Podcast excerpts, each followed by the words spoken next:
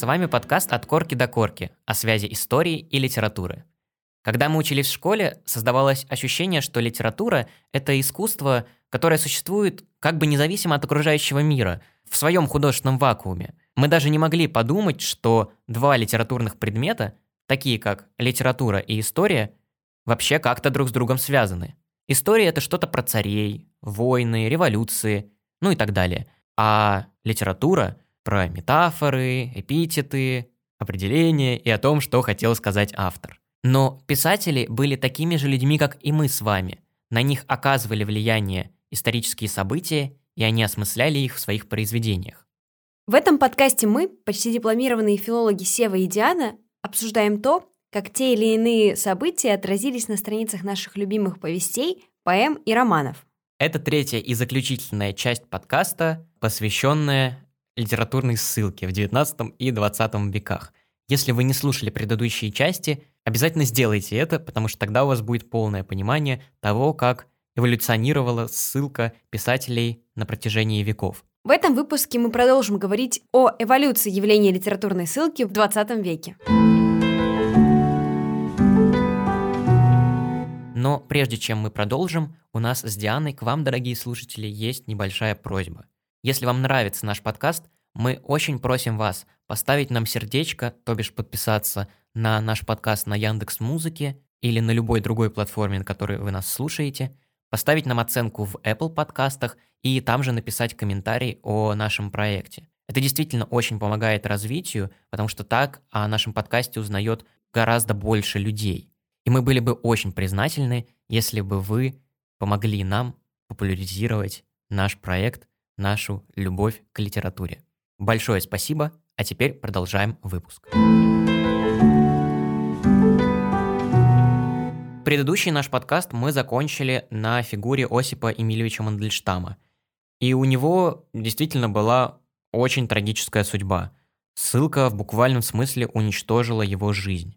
Но наш следующий герой, конечно, он тоже подвергся тяжелым гонениям, но по сути только благодаря тяготам, которые он перенес, он и стал известным. Это никто иной, как э, Александр Исаевич Солженицын. Дело в том, что я лично еще со школьной э, скамьи недолюбливала Солженицына, но не находила этому каких-то обоснований, потому что произведение «Один день» Ивана Денисовича, с которым мы ознакомливались в рамках школьной программы, ну, в целом не то чтобы ужасное, оно читабельное. Ну, для меня, например, Солженицын в тысячу раз читабельнее, чем какой-нибудь Платонов, и, ну, в целом, да, действительно не стоит умалять э, того факта, что Солженицын так или иначе пишет неплохо. Как минимум, ему в этом помог Даль, который сыграет большую роль в его дальнейшей судьбе. За то, что словарь придумал. Да. Вы поймете, почему. А, вот. Но теперь, ознакомившись подробно с его биографией, я могу точно сказать, что я не фанатка Солженицына, и попрошу вас, если что, мою некоторую предвзятость иметь в виду, и простите ее мне. В конце вот. концов, это наш подкаст, делаем, что хотим. Да, но теперь э, давайте перейдем к его биографии, собственно. Что примечательного в ранней его судьбе, это то, что он э, закончил ростовский физмат, то есть был физиком-математиком, и в 1939-м поступил в экстернат искусствоведческого факультета, но ввиду того, что началась Вторая мировая война, ему не довелось его закончить. Служил он э, очень даже неплохо. Он дослужился от рядового до капитана, то есть, сами понимаете, такой карьерный рост неплохой. И ему неоднократно присуждались э, награды и почести, потому что он э, и технику спасал, и людей выводил в ситуациях, которые казались вообще безвыходными. Ну, в общем, служил он неплохо. Но, как вы знаете, за это вроде не наказывают. А, а дело все э, было в том, что служил он не один, служил он вместе со своим товарищем старым Николаем Виткевичем. И во время войны они между двумя участками фронта переписывались. И как сам Солженицын пишет, не могли при военной цензуре удержаться от почти открытого выражения в письмах своих политических негодований и ругательств, которыми поносили мудрейшего из мудрейших, прозрачно закодированного нами их отца в пахана. Друзьям казалось, что избегая имен Ленин и Сталин, вместо них Вовка и Пахан, и не касаясь военных тем, они пребывали в полной безопасности. Но при этом, э, видимо, военная цензура была занята чем-то иным, не до этого им было, чтобы придираться к вот таким аббревиатурам. Хотя, как по мне, все вообще кристально ясно, называя Владимира Ильича Ленина Вовкой или Сталина Паханом. Понятно. Не, ну ладно, Пахан, ну типа Вовка, Владимир. Да, и революцию они называли «она». Но эти письма настигали своих адресатов, все было хорошо. Проблемы начинаются, на самом деле, чуть позже. Потому что в какой-то момент Виткевич и Солженицын встречаются и составляют так называемую резолюцию номер один. Это, ну, прям готовая к реализации прокламация каких-то политических действий, так сказать, туду-лист вот, по созданию антисоветской организации, антисоветской партии. Вот, и там прям прямые побуждения к действиям изложены. И вот она и влечет за собой проблемы. Значит, э, в какой-то момент Солженицын получает э, отпуск. И он возвращается в Ростов, э, но проводит время там довольно-таки бессмысленно, потому что не застает большое количество людей, которых хотел застать, с которыми хотел провести время, и решает вернуться назад.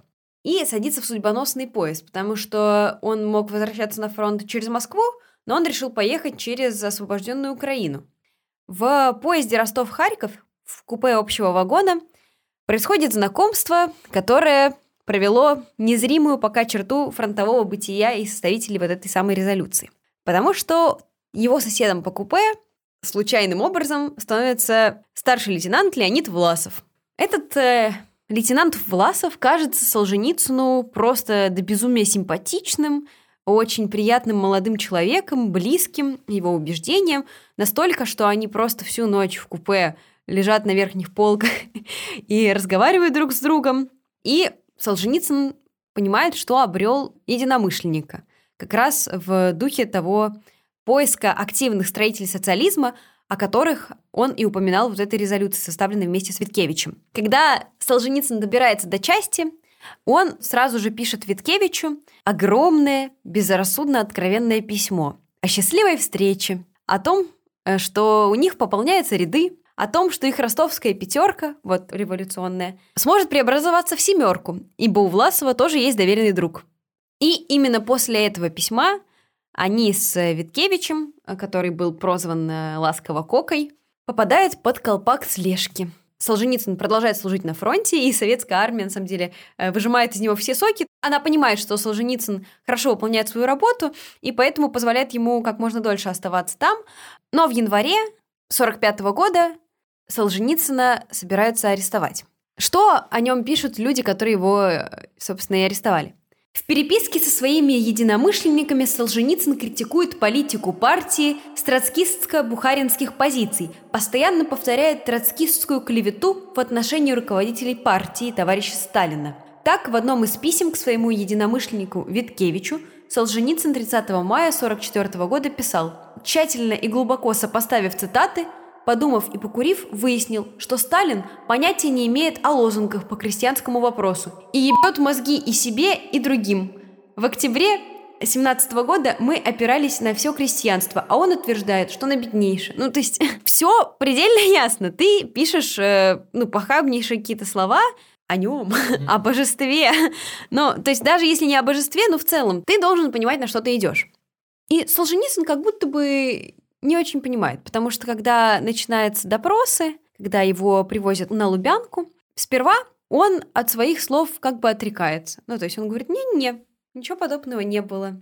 Некоторые говорят, что он это делает потому, что, как вы помните, у него была пятерка, и если бы он э, признался, то это означало, что начали бы искать других членов. других членов, и что он на самом деле пытался обезопасить других людей. Но мне лично кажется, что это просто попытка, когда тебя прижали, себе скостить какой-то срачок. Хотя это тупо, потому что за, за вранье на допросе тебе это, наоборот тяжелее. Это тупо, потому что по факту у них куча доказательств твоей виновности. И, кстати, что самое забавное, Власов э, вновь появляется в этой истории. Он пишет Солженицыну, но пишет, что он э, одумался и спешит заявить, что его приятель э, Косовский, который был его вот доверенным другом э, для «семерки», заочный член организации, на самом деле ценят и любят Сталина, дорогого светлого вождя. И таким образом семерка как бы обратно скукожилась до пятерки. Вследствие допросов э, уже не получается увиливать особо, и Солженицын получает две статьи. 58.10 за антисоветские мысли и статью 58.11. Вот это отличительная статья, потому что по факту это прям за создание организации и за ну, какую-то деятельность уже непосредственно по свержению власти. И эту статью вменяют только Солженицыну, вот, хотя как бы там вроде как еще был Виткевич при этом, потому что они вместе эту резолюцию составляли, но только Солженицын ее получает, и это, конечно же, тоже становится поводом для того, чтобы пожалеть беднягу. В качестве наказания э, Солженицын получает 8 лет э, трудовых лагерей и вечную ссылку в Южный Казахстан. То есть после вот этих 8 лет, которые он отработает, он не имеет права возвращаться в Россию обратно. И тут начинается этап странствия Солженицына по многочисленным трудовым лагерям. Когда Солженицын сидел в бутырках, ожидая своего э, наказания и будучи допрашиваем, он общался с зэками и ну, теми людьми, которые какое-то время, да, так или иначе могли провести в трудовых лагерях, и наслушался от них различных советов, как себя там стоит вести. И они ему, конечно же, так или иначе судьбу облегчили – Потому что, например, он узнал от них, что архипелаг – это мир без дипломов, мир, где аттестуется саморассказом. Зэку не положено иметь никаких документов, в том числе и об образовании. Проезжая на новый лагпункт, ты изобретаешь, за кого бы себя на этот раз выдать. И зэки сказали, что ты можешь э, писать, что ты глубоко образованный человек, и тебя будут ставить на должности повыше, и ты не будешь, например, принимать участие в э, ну, вот, работах тяжелых, и первое время в большинстве своих лагерей Солженицын так и делал. Он э, называл себя нормировщиком, из-за чего его назначали завпроизводством, то есть начальником всех бригадиров и нарядчиков. Ну, по факту, то есть ты не выполняешь э, никакой работы, ты следишь, как ее выполняют другие.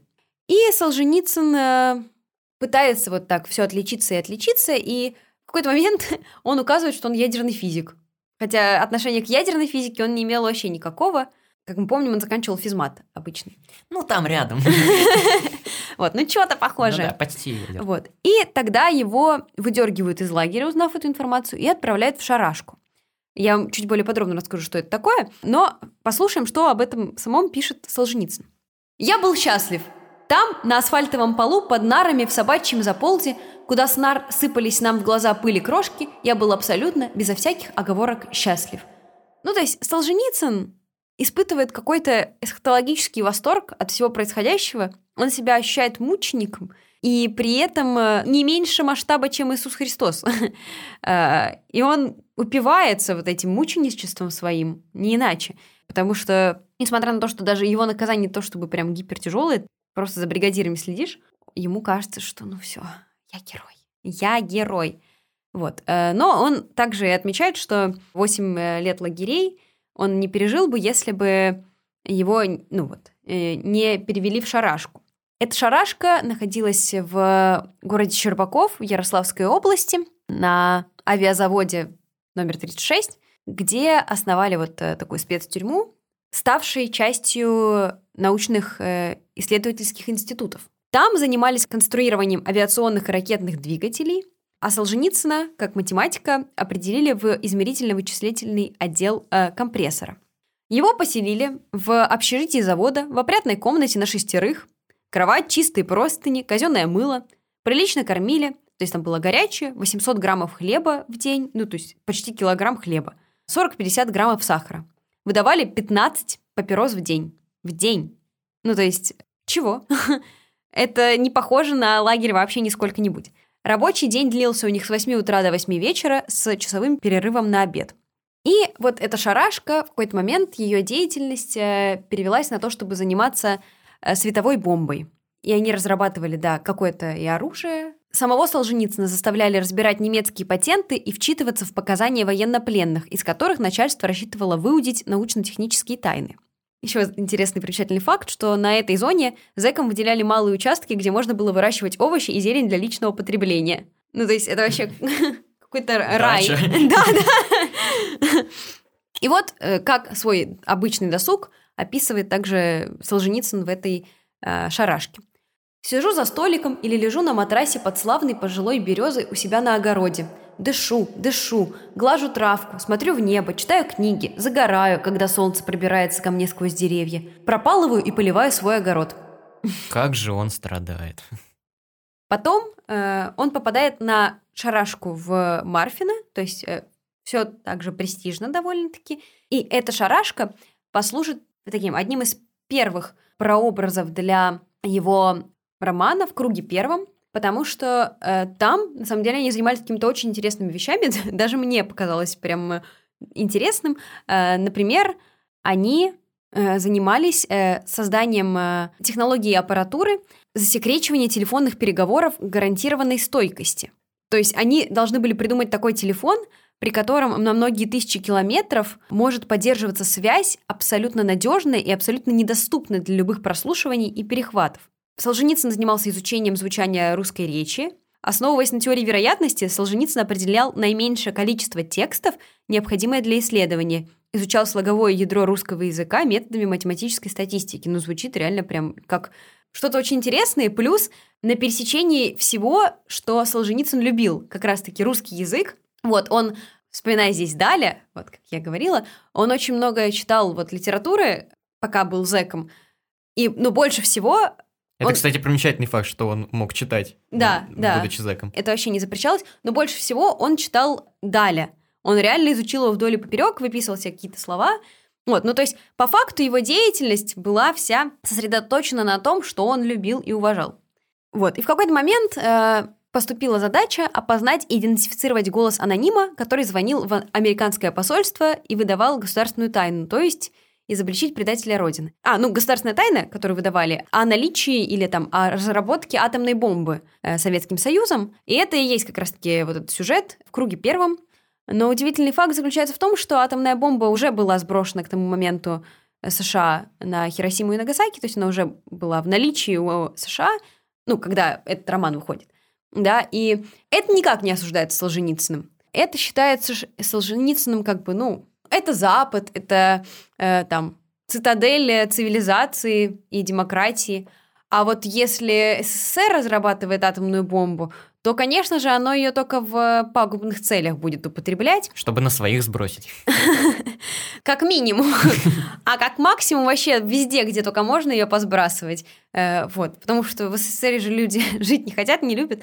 Э, ну, в общем, сами понимаете, градусы и куда все это клонится. Мне кажется, доживи Солженицын до наших дней, я бы ему ну, первое ратовала за вменение статуса иностранного агента. Вот. Ух. Сильное заявление. Пошла Вот, да, началось, началось. Э, вот, ну просто э, мне не нравится то, что на самом деле, по факту, разработка СССР атомной бомбы и ее наличие это был огромный сдерживающий фактор для отсутствия мировых войн. А ну, мы должны поблагодарить как бы за это, а не говорить, что плохой СССР, вот вечно туда какие-то камни кидать. Но ладно, это было так, лирическое отступление. Минутка патриотизма. А, ну, в какой-то момент э, лафа закончилась, наконец-то, у Солженицына, и э, его отправили в Акибастуз, это такое место в Казахстане, которое является ценным э, каменно-угольным месторождением. Вот. И там какое-то время Солженицыну даже довелось поработать каменщиком, то есть приложить какие-то усилия э, именно физические. Вот. Он э, также занимался стройкой, и как раз-таки там, на стройке, ему и пришел замысел э, уже ранее упомянутого мной одного дня Ивана Денисовича. И опять он начинает этим кичиться, когда он придумал этот замысел, он пишет «Я стал достоверным летописцем лагерной жизни». Вот, ну, то есть он реально упивается этим статусом. И по факту вот, что примечательно, да, в ссылках нового этого века, 20-го, это то, что теперь факт ссылки может тебя кем-то сделать. То есть раньше ссылки вменялись людям, которые уже чего-то так или иначе достигли, а теперь именно посредством этой ссылки ты мог стать человеком как бы. И Таким и становится Солженицын, потому что когда его все этапы заканчиваются, когда он выходит на свободу, э, он начинает э, все ненаписанное изливать на бумагу. В 1953 году Солженицын наконец-то освобождается от всех вот этих лагерей и отправляется в ссылку. Потому что, как вы помните, после восьми лет работ он был вынужден жить в Южном Казахстане. Там он работал учителем математики и физики э, в восьмых-десятых классах. И в 1956 году был реабилитирован. Дальше там, конечно, просто примечательнейшая у него судьба начинается, потому что во времена вот Хрущева, э, съездов ЦК КПСС и разрушения культа личности Сталина, э, конечно же, Солженицын, ну, ко двору. ко двору, очевидно, в повесточку встраивается, да. Вот. Но что-то он все равно как-то не находит общего языка с э, правительством, и таким образом становится ну, по-настоящему иностранным агентом. На него имеет виды ЦРУ, и э, Нобелевская премия, которую в 70-м, например, уже получает Солженицын, э, есть не что иное, как вот как раз-таки политическое такое высказывание о том, куда и в какую сторону смотрит Солженицын, куда направлены его взгляды. Ну, можно еще долго рассказывать про судьбу Солженицына, но факт остается фактом. Ссылки сделали его тем, кем он известен нам и кем он является. Важно то, как он этой информацией, полученной во время а, ссылок, обращался, потому что у него был такой принцип э, жить не по лжи, и кажется, что он не очень ему соответствовал, потому что так или иначе где-то привирал. Э, вот. Ну, как минимум, просто что описывая какие-то ужасы и сравнивая это с его биографией, да, мы понимаем, что, кажется, он вообще физически этого застать не мог да, потому что он провел большую часть вообще в шарашках, где занимался умственным трудом, которым и мечтал заниматься. Вот, то есть э, в этом отношении мне не нравится Солженицын, потому что он просто как-то не принципиальный человек. Вот, и человек, который ощущает себя, ну, новой мессией, пришедшей спасти всех, и как-то это неправильно. А еще могу добавить касаемо его принципа «жить не по лжи», его знаменитый магнопус «Архипелаг ГУЛАГ», а, он на самом деле справедливо очень часто критикуется из-за того, что Солженицын в нем претендует на историчность и достоверность. При этом источники, которые он собирает, это бывшие сидельцы лагерей, и, с одной стороны, кажется, ну это же очевидцы событий, с другой стороны, во-первых, мы видим такого же очевидца событий Солженицына, который был склонен приукрашивать э, свой лагерный опыт. Это во-первых. А во-вторых, ну, такая минутка э, факт-чекинга и, в принципе, умение работать с информацией, очевидец — это далеко не всегда достоверный рассказчик. Можно, знаете, вспомнить в качестве примера пожар э, в 2016 году в торговом центре «Зимняя вишня» в Кемерово. Там э, в день непосредственно трагедии официальные власти заявляли о 60 погибших, в то время как люди, которые были очевидцами событий, распространяли информацию о том, что на самом деле все скрывают, масштаб трагедии преуменьшают, там не менее 400 погибших, коек в больницах не хватает, все ужасно. Там даже организовывались митинги, и потом главу Кемеровской области свергли из-за этого. Но потом, когда люди начали разбираться, оказалось, что все вот эти информации о 400 погибших, это были фейки, которые люди на волне эмоций подхватили развили, э, собственно, вот эту э, несуществующую историю, и это была неправда, а как раз то, что говорили власти про 60 погибших, это была правда. И, ну, вот такая история. Казалось бы, люди непосредственно рядом с, мест, с местом трагедии тоже все это переживают. Но они склонны к тому, чтобы, ну, не передавать всю истину. Поэтому Солженицына критикуют как раз за то, что он, э, ссылаясь в своих э, произведениях на бывших э, участников лагерей, он говорит, что это вот истина в последней инстанции, и даже на основе его произведений потом делают выставки в разных музеях. Ну, что тоже с точки зрения вот научного исторического подхода не до конца верно. Солженицын — это однозначно неоднозначная фигура. И его многие, в том числе и я, как вы поняли, критикуют в том числе за недостоверное описание лагерного опыта. Критиковал его и последний герой, чья судьба оказалась, ну, в сотни раз тяжелее судьбы Солженицына. И говорить мы будем о Варламе Шаламове, еще одном видном представителе вот такой лагерной литературы, который действительно гораздо более потерпел, э, чем Солженицын, и это я попробую сейчас показать. Детство Шаламова для этой истории нам не очень важно, поэтому немножко это совершим прыжок вперед и перейдем на момент, когда он уже поступает в институт, в Московский государственный институт, на факультет советского права. И это был такой очень общественно вовлеченный и активный факультет. На нем все э, мировые события обсуждались только так. И вообще политика э, людей там очень сильно интересовала. Шаламов сам говорил об этом – в Московском университете диспуты были особенно остры. Всякие решения правительства обсуждались тут же. В те же годы, кстати, Шаламов начинает потихоньку свою литературную деятельность. Он становится частым посетителем э, встреч литературной группы «Лев», э, знакомится с Осипом Бриком, тоже не менее знаменитым, э, и был сотрудником радиогазеты «Рабочий полдень». Однако же примерно в это время в Шаламове как раз на фоне вот и людей, с которыми он общается, и какой-то, в принципе, его мировоззренческой оптики, у него начинает внутри кипеть вот эти революционные девизы.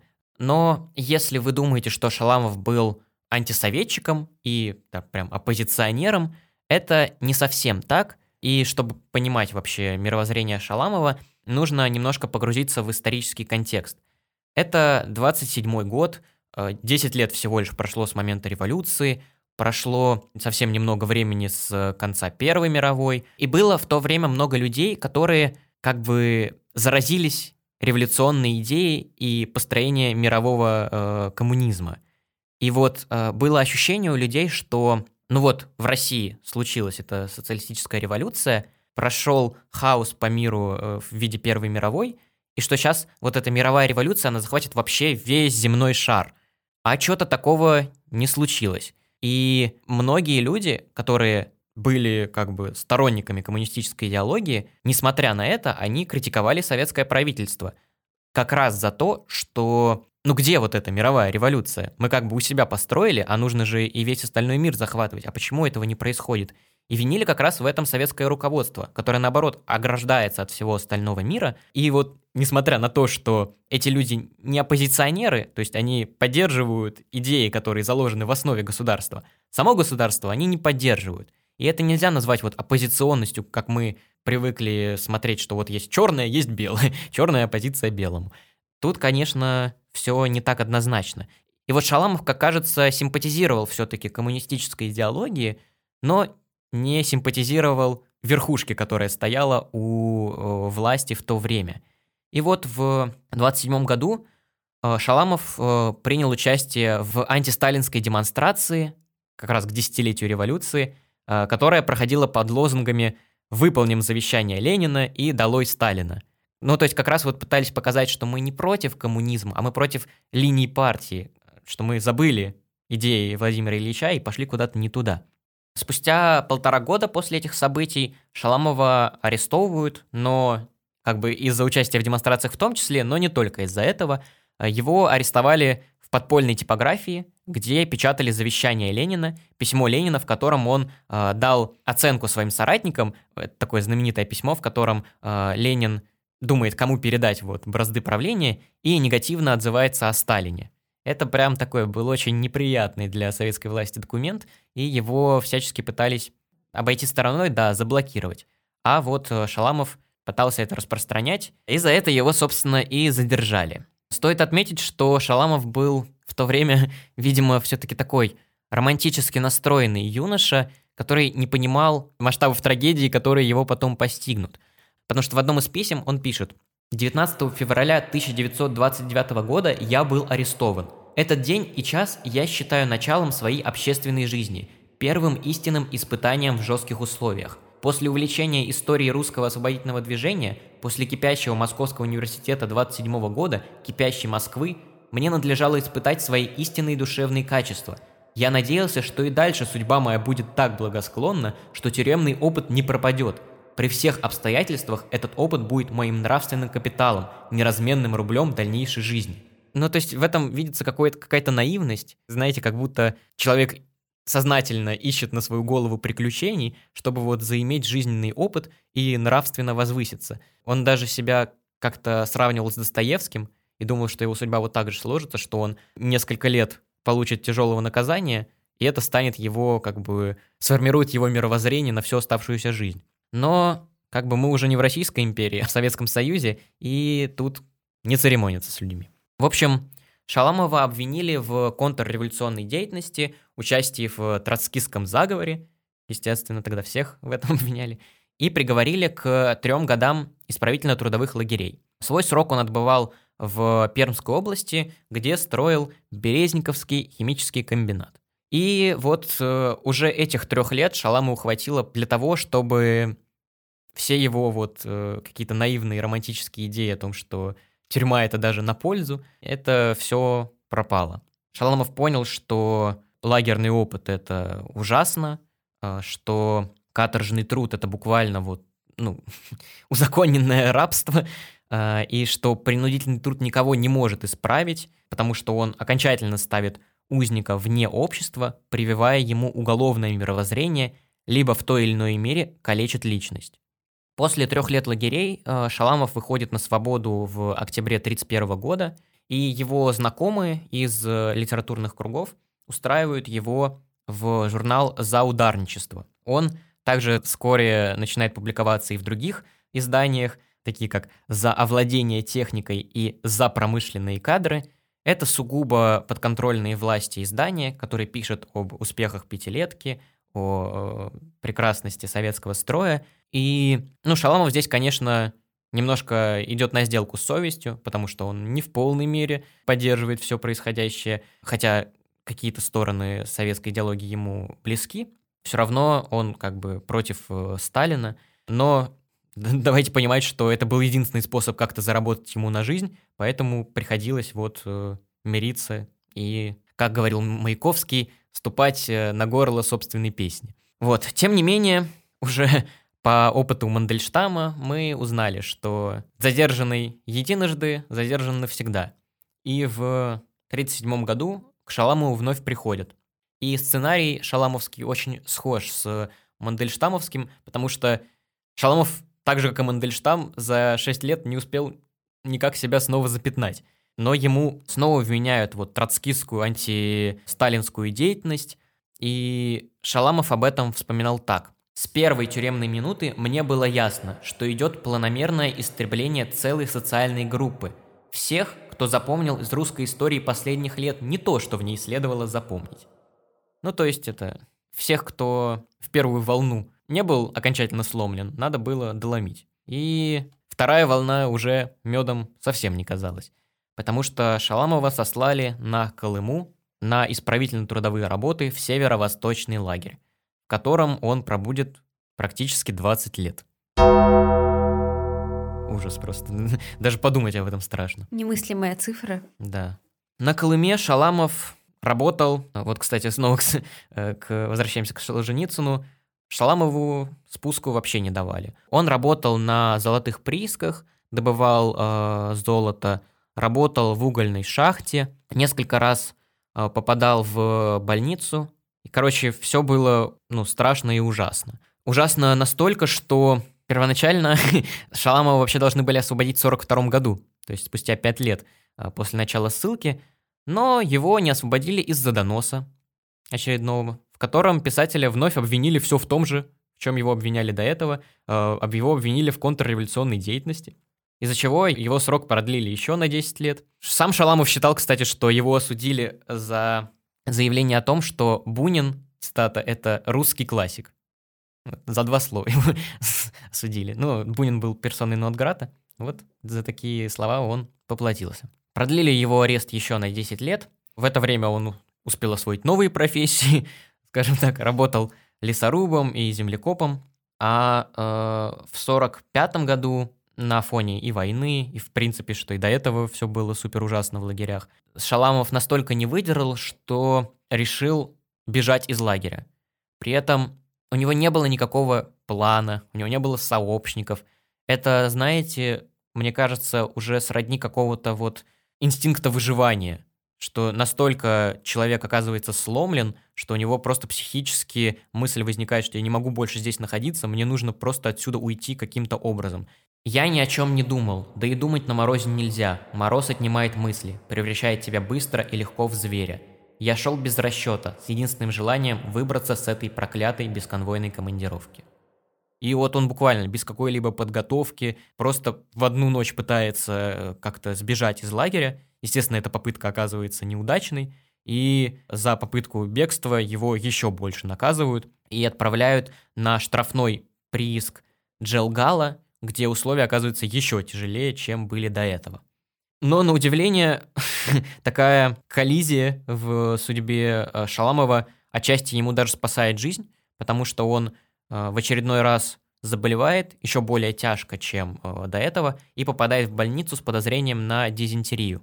Дизентерии у него не оказывается, но его попадание в больницу оказывается судьбоносным, потому что его замечает местный врач Пантюхов, который ему фактически спасает жизнь, он его направляет на фельдшерские курсы при э, центральной больнице для заключенных. И Шаламов цепляется за эту возможность, потому что ну, работа в больнице предполагает, во-первых, нахождение в каком-никаком теплом помещении, кормежку, ну и в целом это несравнимо с тем ужасами, которые он уже до этого 10 лет испытывал.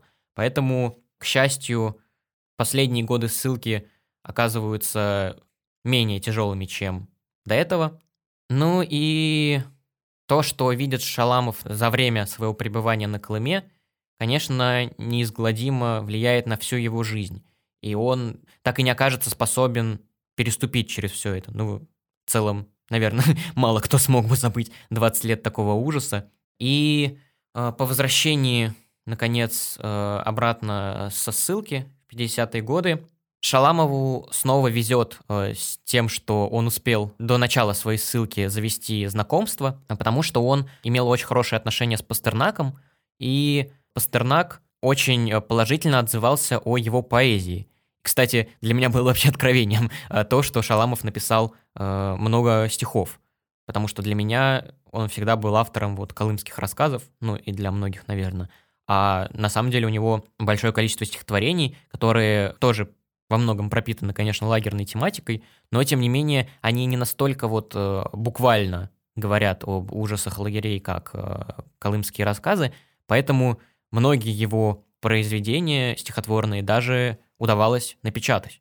Ну, Солженицын, кстати, тоже. Ну, он и поэмы писал, и стихи, угу. просто почему-то они менее талантливые и известны, чем проза. Да, ну вот, давайте, чтобы восстановить историческую справедливость, э, зачитаю одно стихотворение короткое. Называется «Камея». «На склоне гор, на склоне лет я выбил в камне твой портрет. Кирка и обух топора надежней хрупкого пера. В страну морозов и мужчин и преждевременных морщин я вызвал женские черты со всем отчаянием щиты. Скалу с твоею головою я вправил в перстень снеговой — и чтобы не мучила тоска, я спрятал перстень в облака. И вот каким-то образом Шаламов живет 50-е годы, а затем случился ранее упомянутый съезд, на котором Хрущев провозгласил э, разрушение культа личности, и разговор о лагерях становится более возможен и даже в какой-то степени востребован, потому что это, ну, практически у любого э, советского человека была рядом история, когда кого-то забрали, и, естественно, это требовало рефлексии. И поэтому некоторые колымские рассказы Шаламова удается опубликовать. Ну и здесь, конечно, все не расскажешь, что из себя представляют эти колымские рассказы. Зачитаю коротенький фрагмент.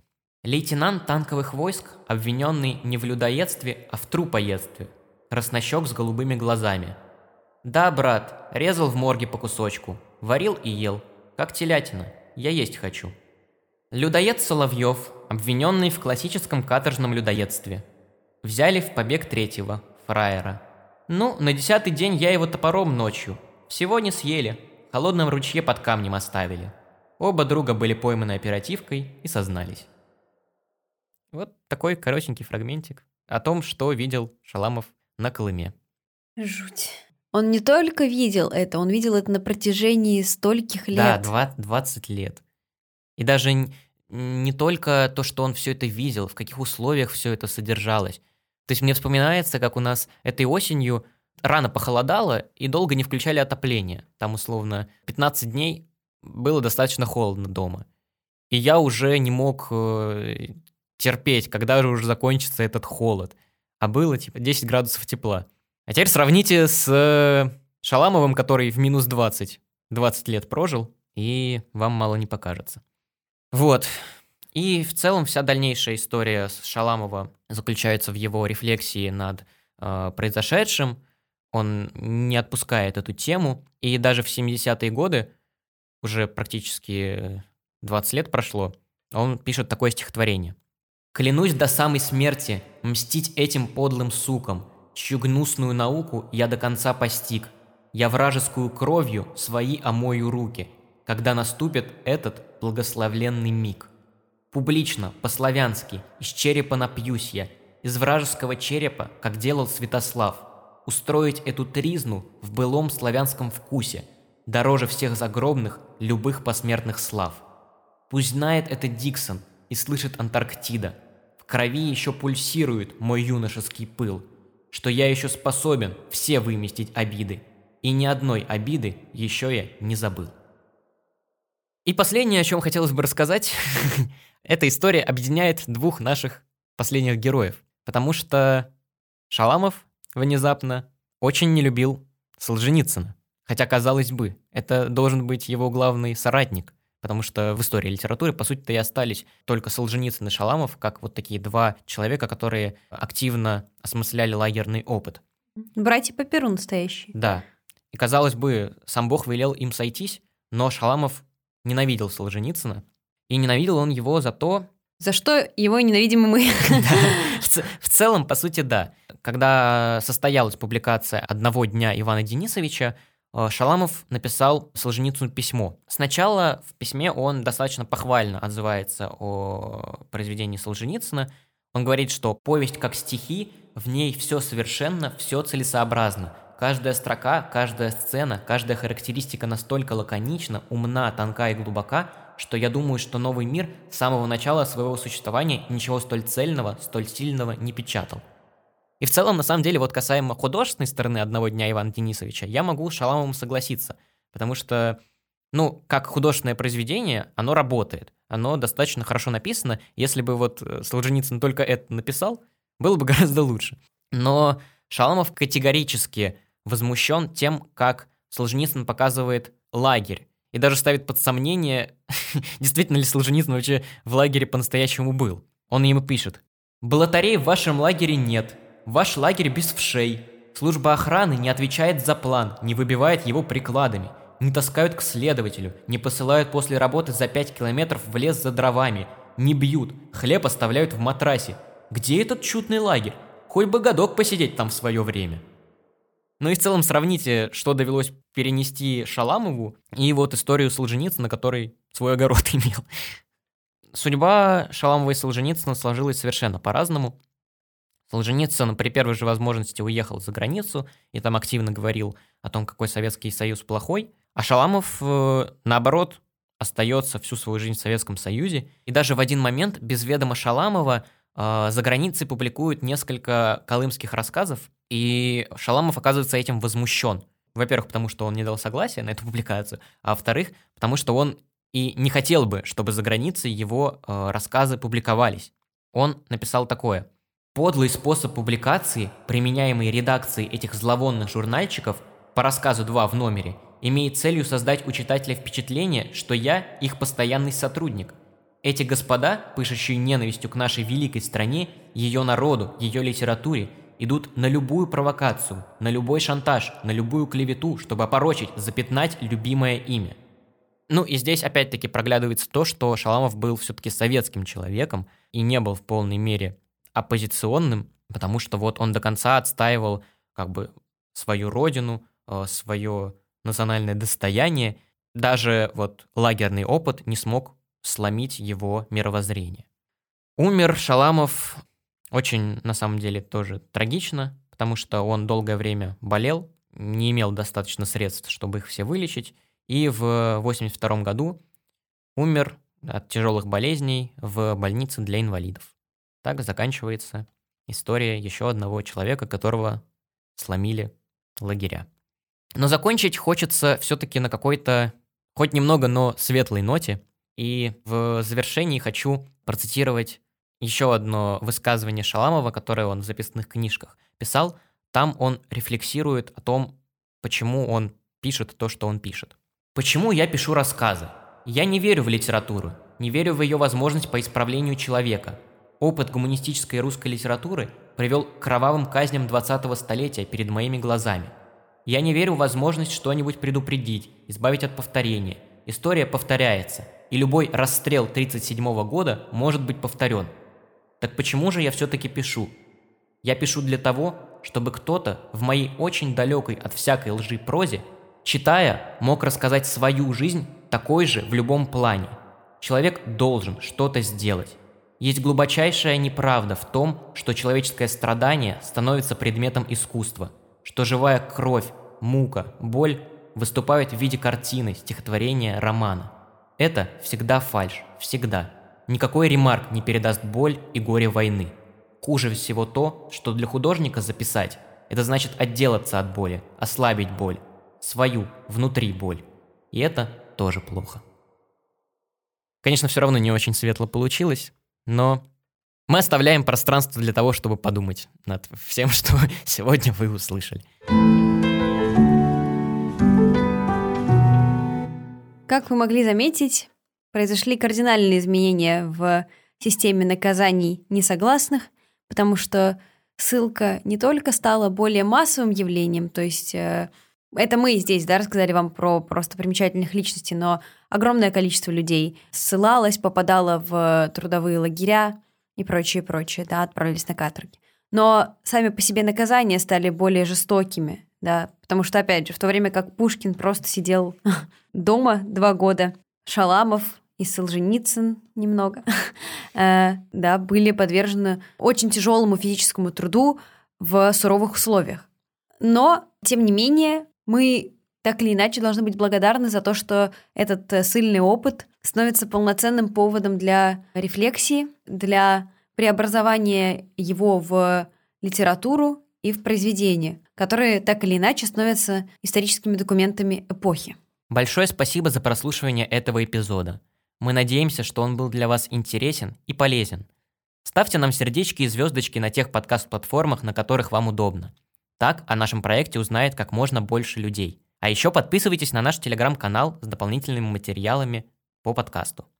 Любите литературу и учите историю. Всем пока! Пока.